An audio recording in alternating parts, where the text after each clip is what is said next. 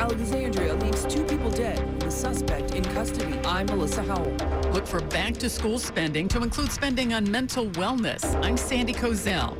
If you thought traveling was bad now, just try and get a passport. I'm Shayna Stulen. And we are following all the action at the British Open. It's 10 o'clock. This is CBS News on the Hour, presented by Indeed.com.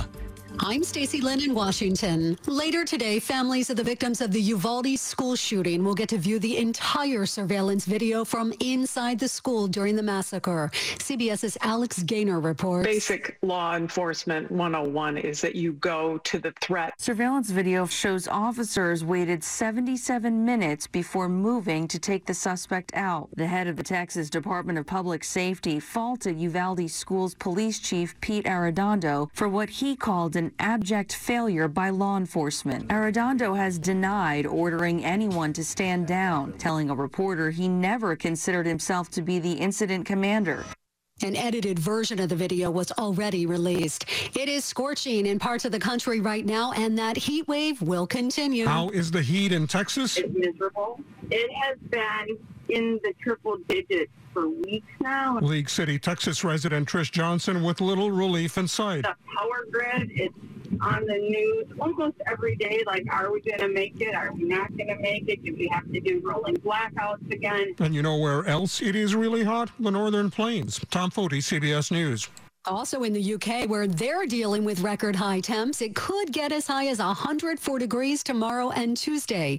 Katie White with wildlife advocacy group WWL. Climate change is making these extreme weather events, such as heat waves and wildfires and droughts, both more frequent and more intense, which is harming people, but also harming nature. And we need to make sure that we're listening to those warning signs and acting now. Look out for BA.5. The COVID subvariant is the most dominant strain right now, and our Dr. David Agus says it's a doozy. It is so infectious. You know, it's on par with the most infectious viruses we as humans have ever seen. And what that means is small numbers of virus particles are necessary to get somebody else sick. So before you needed, say, 1,000 particles. Now it's 100 particles. So you have to use caution with BA.5. It's a new era. Really, as it's peaking over the next several weeks, we all have to watch out wherever we are. If you have a mental health emergency, there's now a new number to call, 988. This is Colorado Crisis Line. Call takers at the Rocky Mountain Crisis Center are expecting their phones will be busier than ever. It's all hands on deck. CEO Bev Marquez says the switch will make the nation's suicide prevention hotline easy to remember and ideally more accessible. We think people will call it instead of perhaps 911 or go. KNCS TV reporter Karen Morfitt. This is CBS News.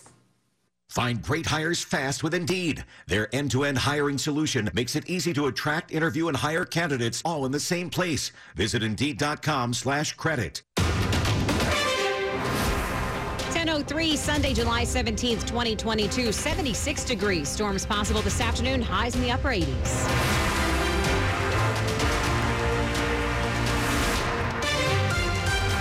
Good morning, I'm Ann Kramer. The top local stories we are following this hour. Bullets started flying at a busy nightlife spot in D.C. Saturday night. One person is dead as police look into what happened with an armed man. The 2 off-duty D.C. police officers were on Wharf Street near Sutton Square Street in Southwest at around 9 when they saw that man pointing a gun right outside a restaurant. Clearly, this was a very brazen individual to display a firearm in one of our entertainment areas. D.C. Police Chief Robert Conti said the 2 officers pulled their weapons and fired at least one shot, killing the gun-wielding suspect.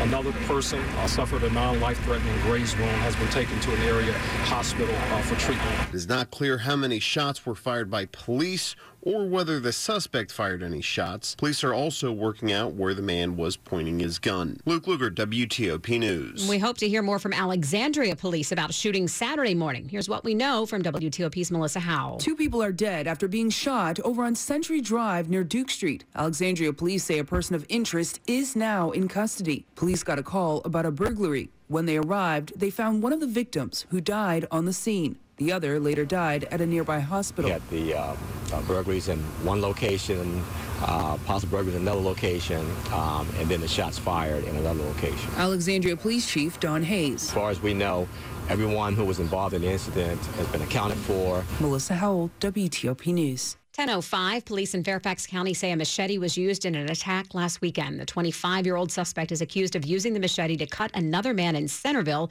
after a fight over parking along Giant Oak Court. The suspect is now charged in the crime. The victim is expected to survive. To Montgomery County, where police have been busy the last few days with a stabbing and a shooting investigation.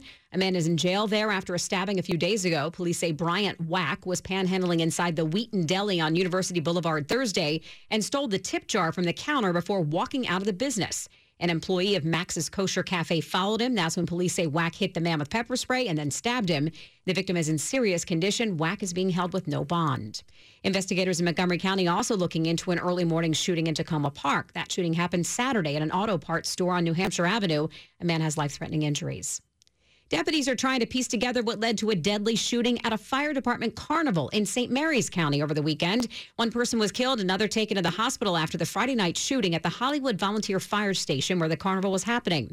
Deputies have now charged 19-year-old Devon Murray of Lexington Park with first and second-degree murder, as well as attempted murder charges.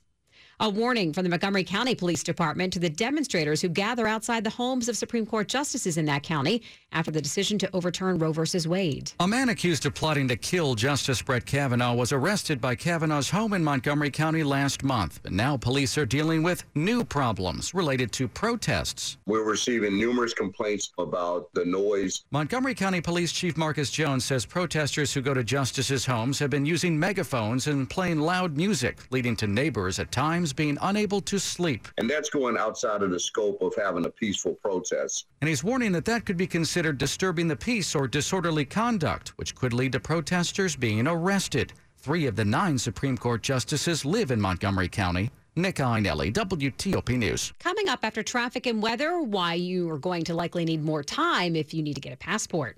It's 10:07. CertaPro Painters have powers beyond those of ordinary painters. The power of timeliness. We show up when we say we will, on time and fully caffeinated. The power of transformation. Also known as making your house look so good, your neighbors will be jealous. The power of certainty. That's your local CertaPro Painters. The power of pro. Get your project started at CertaPro.com. Each CertaPro Painters business is independently owned and operated.